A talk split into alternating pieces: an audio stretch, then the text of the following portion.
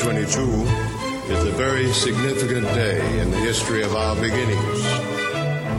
Welcome to the Adventist History Podcast, episode number 56, the 1919 Bible Conference, Part 4. Last time, we talked about the discussions at the 1919 Bible Conference about the prophecies, like the Ten Horns and the Daily and the Eastern Question, and how Daniells really just wanted three things for Adventism. First, the ability to openly ask questions in a safe environment. Second, a willingness among Adventists to keep improving their beliefs by connecting them to the latest historical and biblical scholarship. And then third, a humble acceptance that, hey, we might be wrong about something, and that's okay. We all have dreams, Daniells. We all have dreams. We are finally at the last of our four parts covering the 1919 Bible Conference, and we've spent a long time on this subject. But I hope you're beginning to see why, because almost every issue that they raised in 1919 is something Adventists are still dealing with in one way, shape, or form today. The case in point is what we are going to be discussing right now the inspiration of Ellen White. Of course, inspiration was a big deal in the fundamentalist liberal controversy. I mean, what do Christians mean when they say the Bible was inspired? And this boiled down to two main positions on the question, at least as A.G. Daniells saw it. The first position is the verbal inspiration or mechanical dictation view. This is the view that God basically grabbed a Bible author's hand and forced him to write it the way that God wanted it to be written. That is, every word is inspired. The other view is what we can call the thought inspiration view. That is, God inspires the thought, and the author uses the best words to convey that idea, that thought. Now, these were the two major positions back then, and of course, since then, the positions on inspiration have blossomed into many, many, many, many nuanced types today.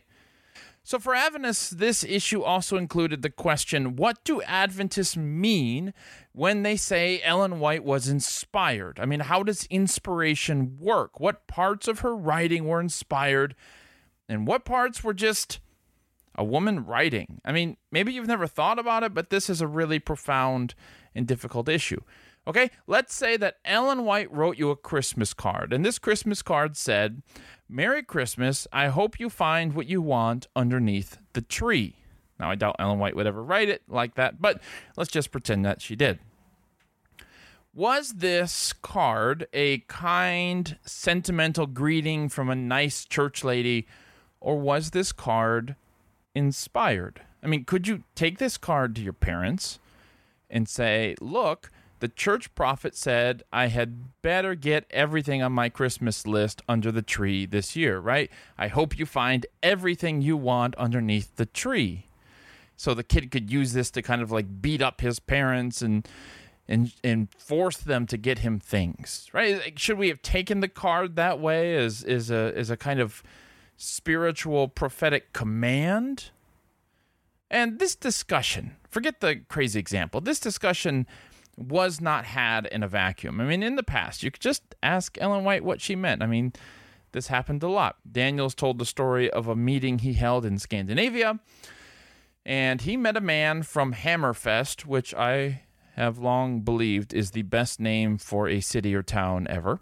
Anyways, it is one of the northernmost towns in the world, Hammerfest is. So, this guy was trying to practice Ellen White's counsel to eat fresh fruits and vegetables a stone's throw away from the Arctic Circle. Okay, no meat, just fresh fruits and vegetables. And Daniells was positively shocked when he met this man. Uh, the man was white as a sheet. Daniells asked what he lived on being so far north? And the man replied, quote, I live a good deal on the north wind, end quote. I mean, no doubt, right?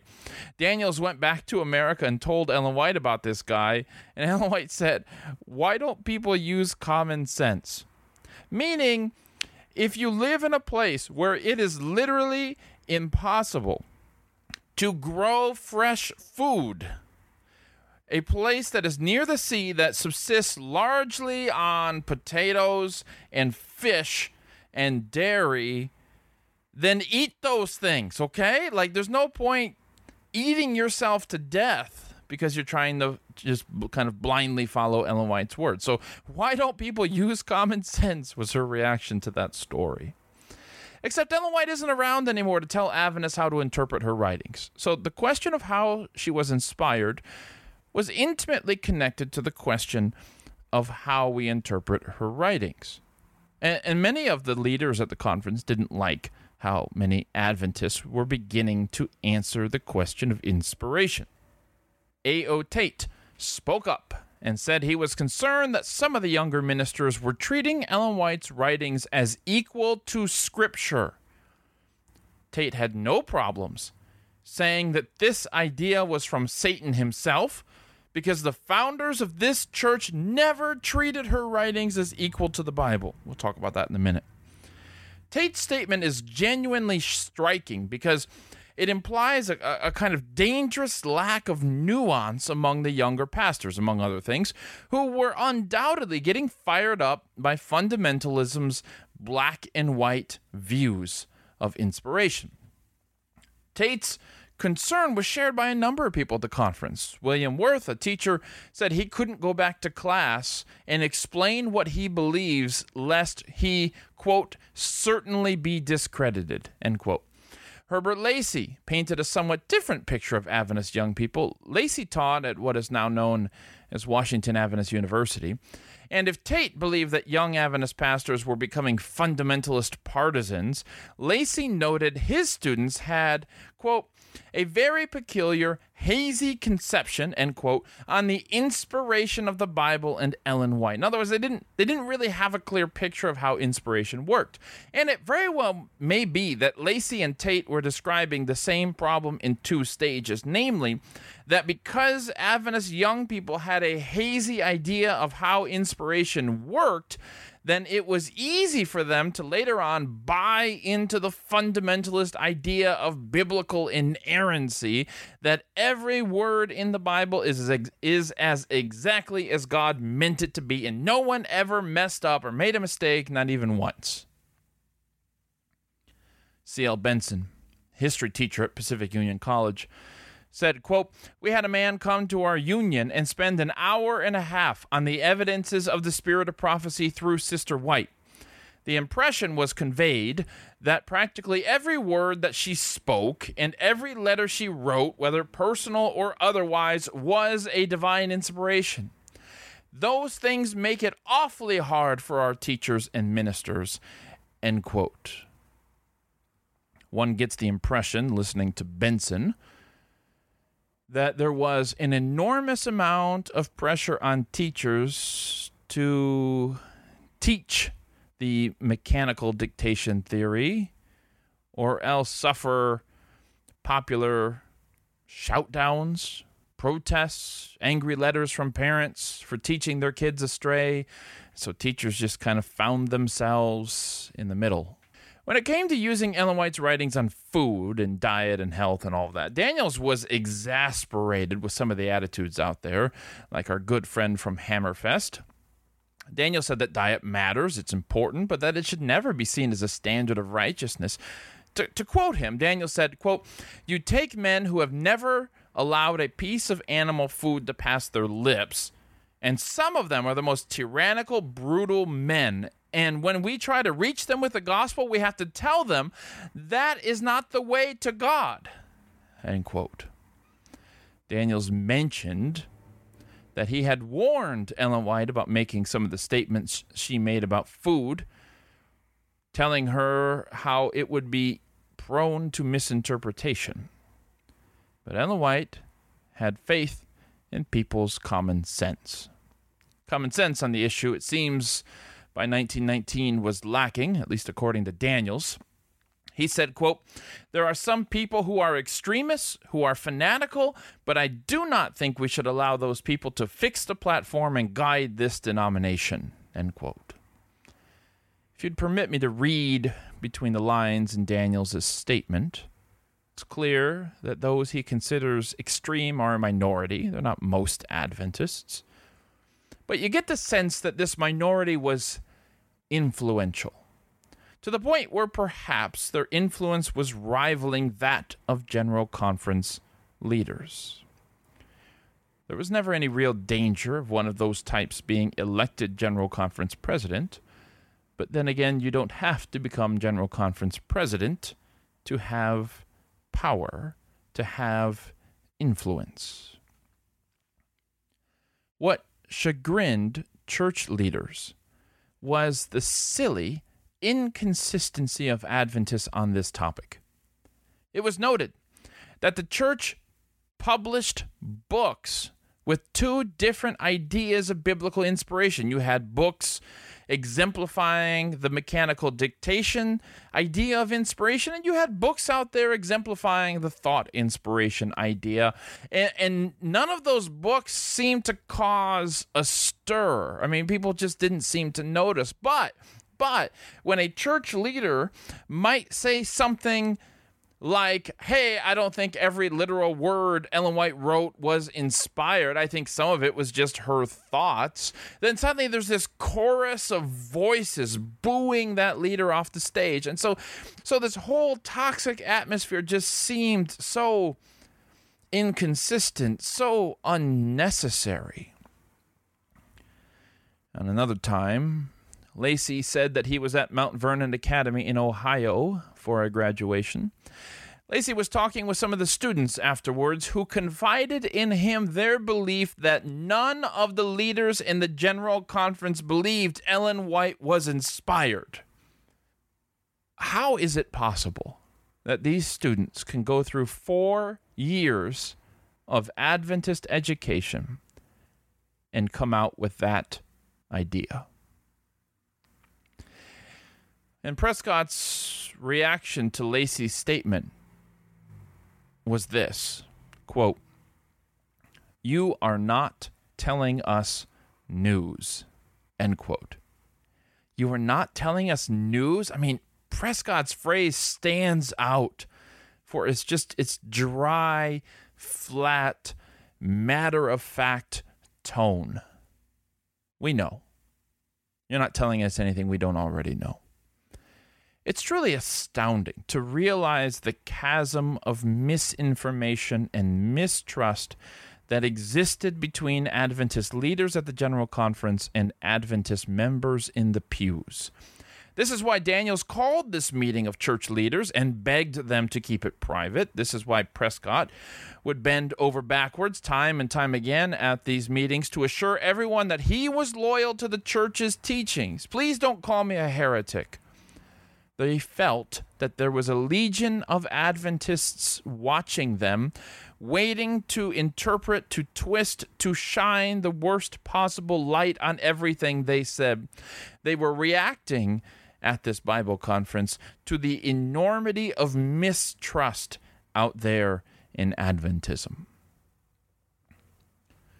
When you understand that, you can see the 1919 Bible Conference as something of an oasis, a place for church leaders to freely share their frustrations, to freely share their thoughts on subjects they would not be permitted to talk about in open company.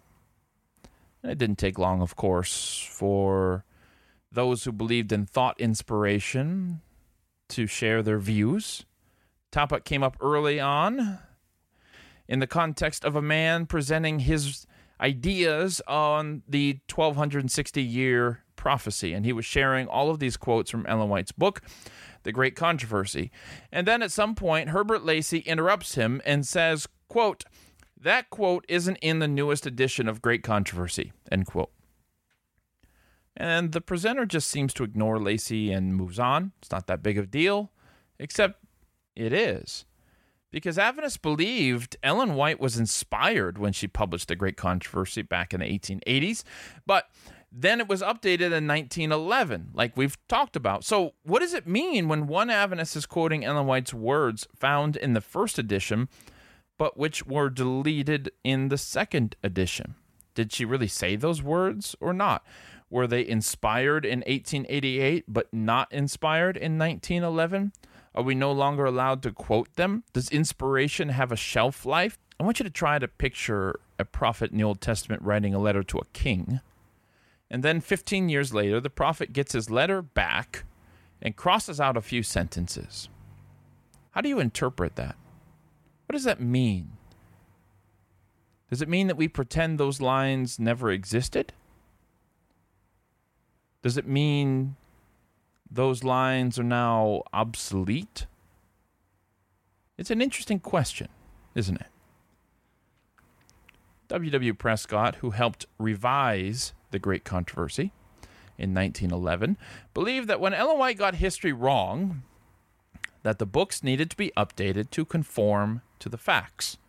Prescott was aware that talking about Ellen White being wrong about anything was controversial, not because Adventists believed she was perfect, but because, well, it seems indelicate. Let me try to illustrate that before we move on.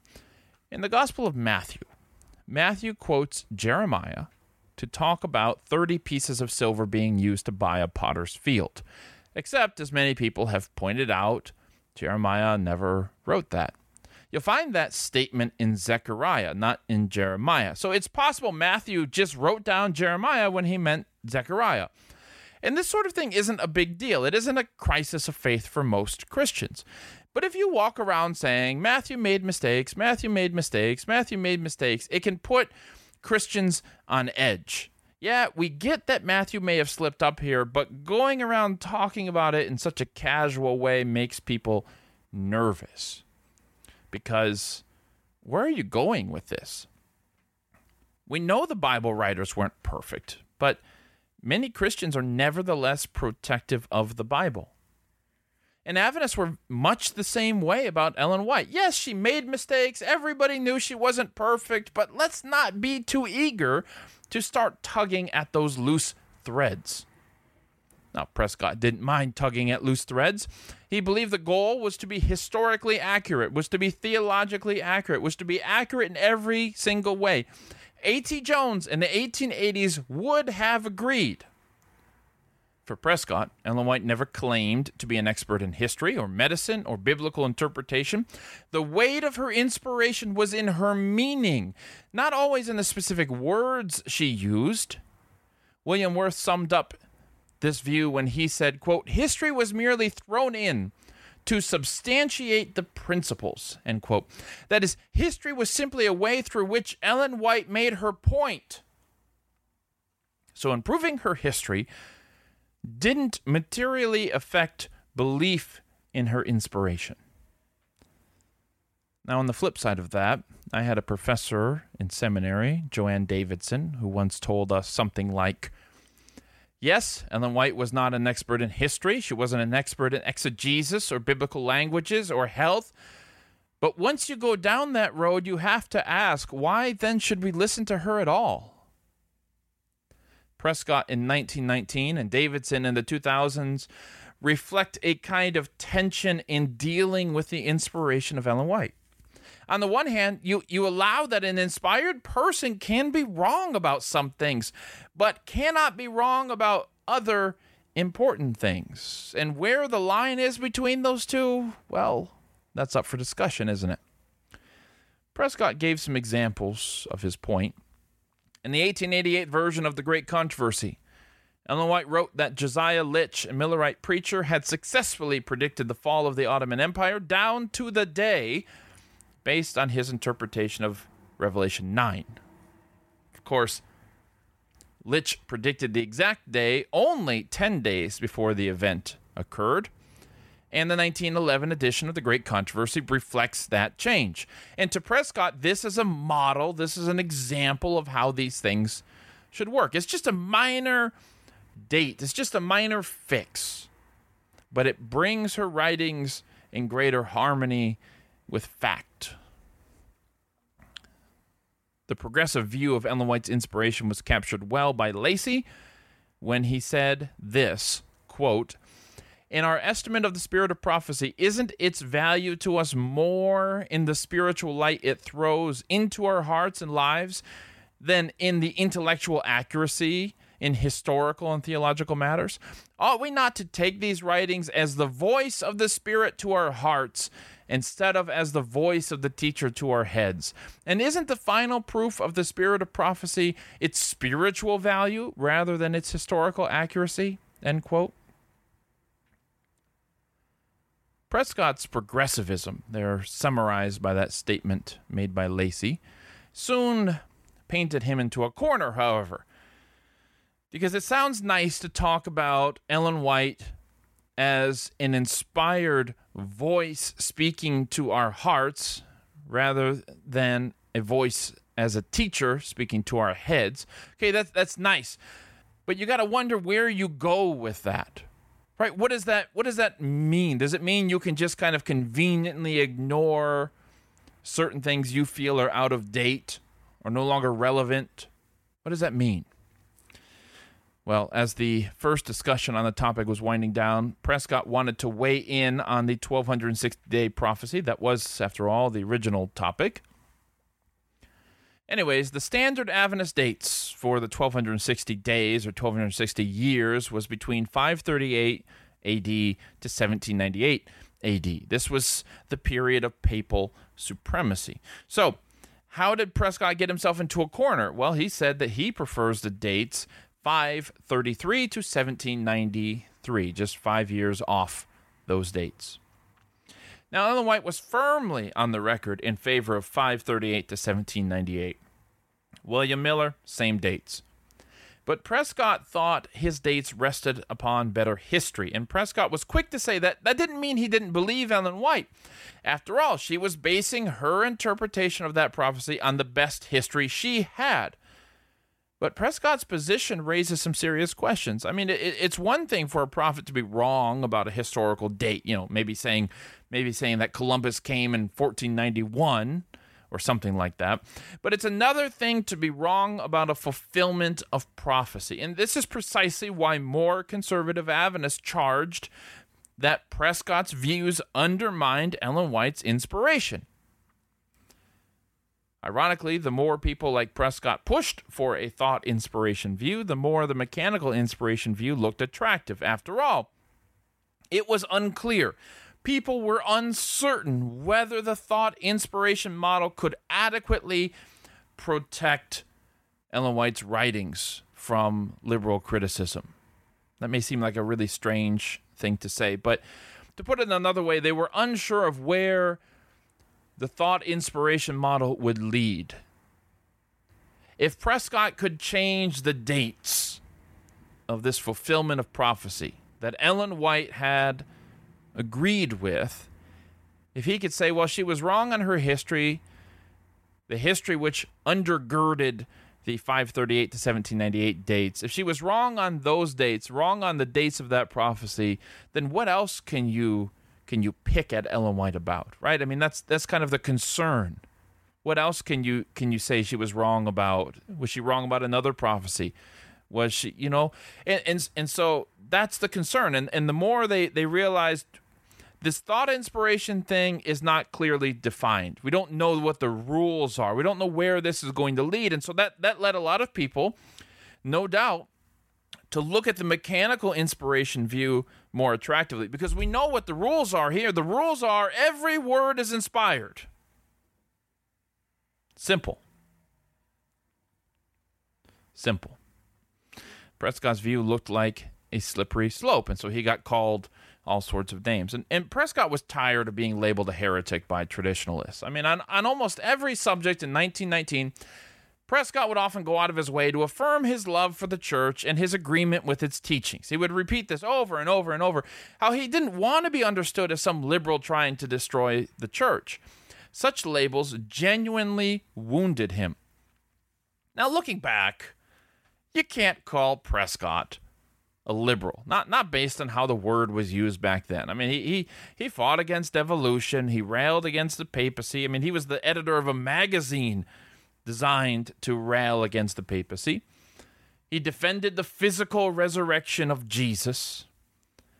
But in an age where Protestants were polarizing between liberal and ultra conservative camps, Prescott was left theologically homeless. And if you're not with us, well, then you're against us.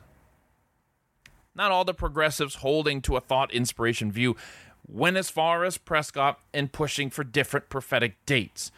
Daniells, as usual, remained focused on the big picture. He wanted the environment of Adventism to be reformed. I mean, summing up the whole discussion, he just laid out his heart for the conferees there.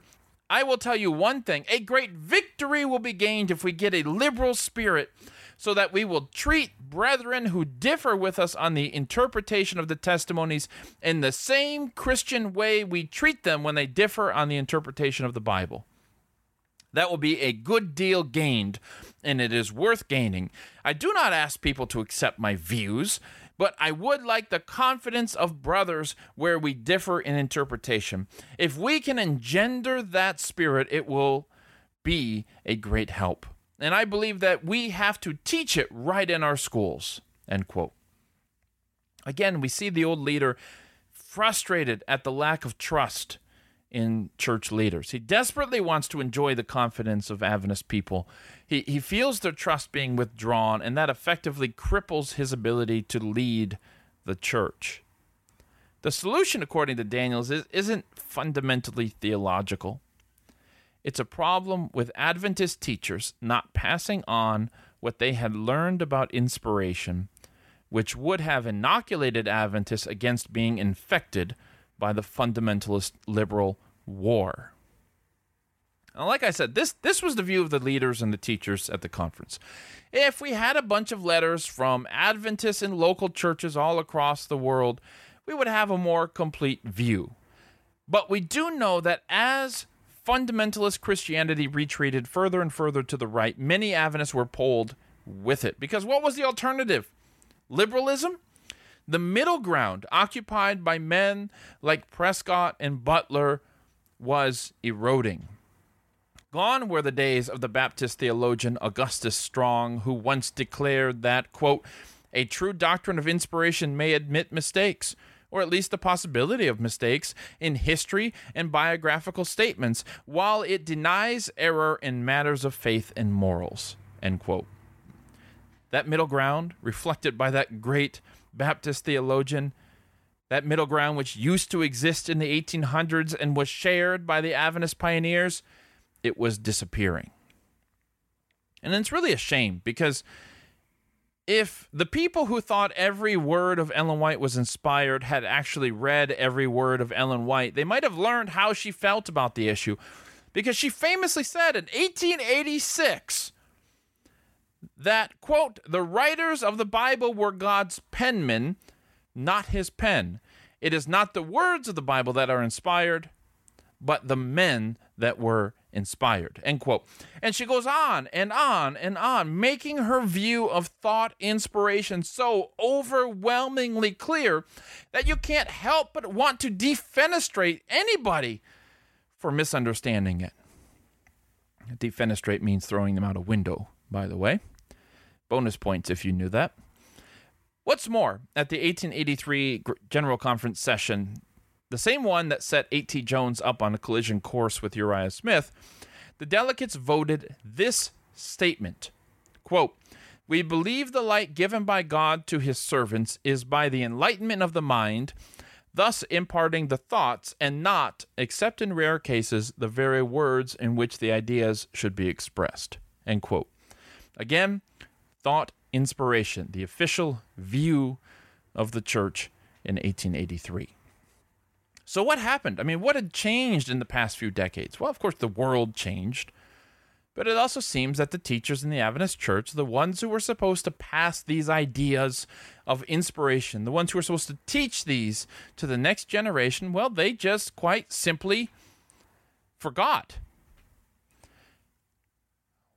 One conferee asked in 1919 if two students are arguing over what a Bible passage means, should the teacher then pull out Ellen White to support the position that he takes?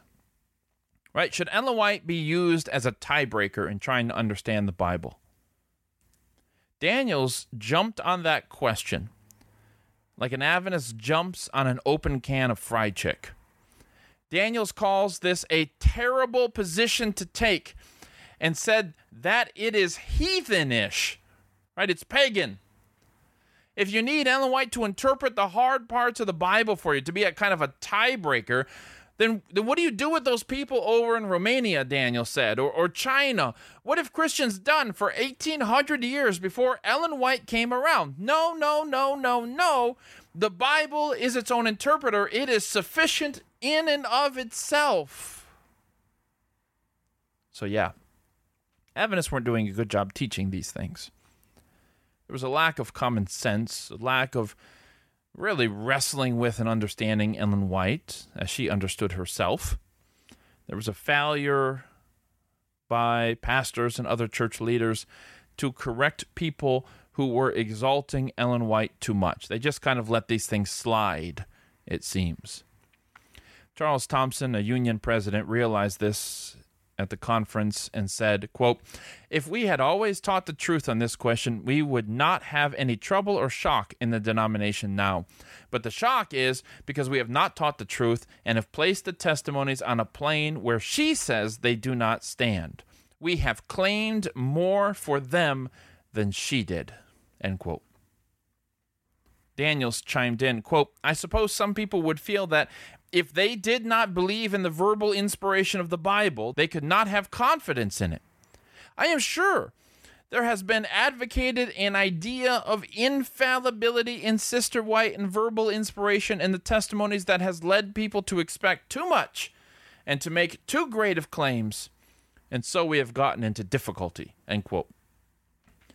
Here, Daniells is telling us two things. First, that some Adventists feel that they have to hold on to verbal inspiration or mechanical dictation view of the Bible, or else they're going to lose their faith. This, this may tell us why this issue was so hotly debated, why people would say such harsh and hurtful things about church leaders, which we'll get into next time, because they felt that if they were wrong about the mechanical dictation view, then all of Christianity was wrong too. It all just falls down.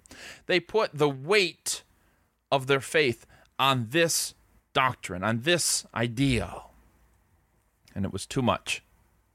The second thing Daniells does, of course, is agree with Thompson that we have claimed more for Ellen White's writings than she did. Daniells and Thompson were prophetic with a little p. And basically, they were saying we have allowed the wrong things to be taught about Ellen White, and now we are reaping the whirlwind. We're reaping the result of our mistake. And as soon as those words were spoken, it's almost like it just started happening all over again. Alberto Timm would later write that from the 1920s to the 1950s, Adventists essentially just kept their head in the sand about any errors in the writings of Ellen White. And it was only a matter of time before people once again found some and raised the issue that Ellen White, for instance, was a plagiarist. Now, when that issue came up, that really wasn't new, okay? Daniells and Prescott, those people dealt with the issues of plagiarism. Generation before them dealt with charges of plagiarism. But Adventism had kept their head in the sand for so many decades by that point that Adventists themselves had largely forgot about that issue. And so when it was raised again, it shocked many Adventists who had been taught that her writings were free of any mistakes, and some Adventists wouldn't recover from the shock, leaving the church because of it. Why? All because Adventists wouldn't have a frank and open conversation about these meetings. Daniells was sitting there in 1919 saying, we haven't had open and frank conversations about these issues, and now we're dealing with a church that is largely hostile. We're dealing with an environment in Adventism that makes an honest, open, fair discussion of these things impossible. Boy, that was a mistake. And then no sooner had they said those words that Adventism began to just kind of repeat the cycle all over again with that in mind, you, you see why I'm saying that the 1919 Bible Conference was a was a historical kind of aberration, a, a blip on the journey that Adventism was taking. It was a, a prophetic oasis, a moment of clarity, where the leaders of the church briefly paused the film and said, "Gee, I don't like where this is going," but the film went on, and they were unheeded.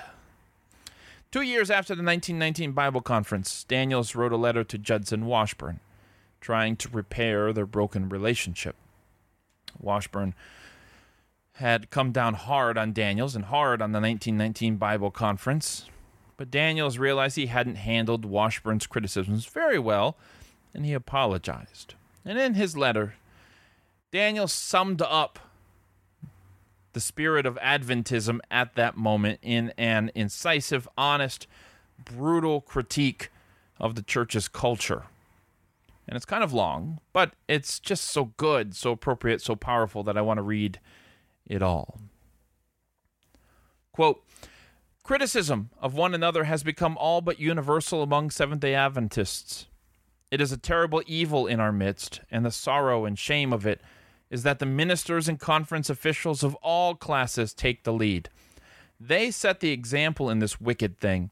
I know whereof I speak. I have traveled the world over, visiting conference presidents, mission superintendents, institutional heads, and all lesser officials and ministers and other workers. I know what my ears have heard. I know the time I have spent endeavoring to help workers put away differences and work together in union and brotherly love. I tell you, Brother Washburn, this free, easy, destructive criticism is destroying us. It is robbing the leaders chosen by the people of the confidence of their associates and brethren they must have to advance the cause of God. It is robbing the ministry of the power to work effectually this cursed thing is blighting and withering every one and everything it touches. And it has become so easy and general that very little in this cause escapes it. The one direct result of this satanic thing is destruction of confidence. It is a terrible kind of bondage. End quote. With that said, I think it's time we go find our old friends Judson Washburn and Claude Holmes and see what they have to say about this because things are about to get ugly. This episode of the Adventist History Podcast is sponsored by Good to Go Media. Good to Go Media wants to invite creative Adventists to their collab film and media conference being held on September 8th and 9th in Redlands, California. Come here, industry insiders teach you how to finance your project or distribute it or legally protect your project and even how to pitch your dream.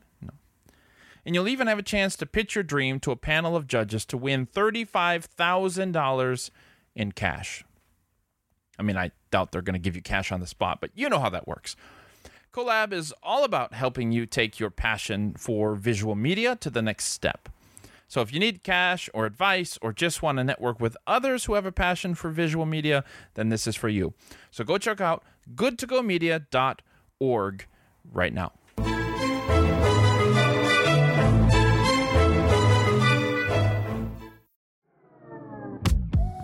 Hey, it's me again. If this episode didn't quench your desire for more Adventist history content, then go subscribe to Adventist History Extra. It's a private podcast that I do for those who support the Adventist History Project. You can get access to Adventist History Extra on the website, which is adventisthistoryproject.org, or by becoming a patron at patreon.com. Now, there's more variety at Adventist History Extra, in case you were wondering. I do some interviews. Sometimes I do bonus episodes. You know, I, we had a good episode here in the Adventist History Podcast, and I want to talk some more about it. Other times, I go behind the scenes at conferences I attend, like the Women in Seventh Adventist History Conference.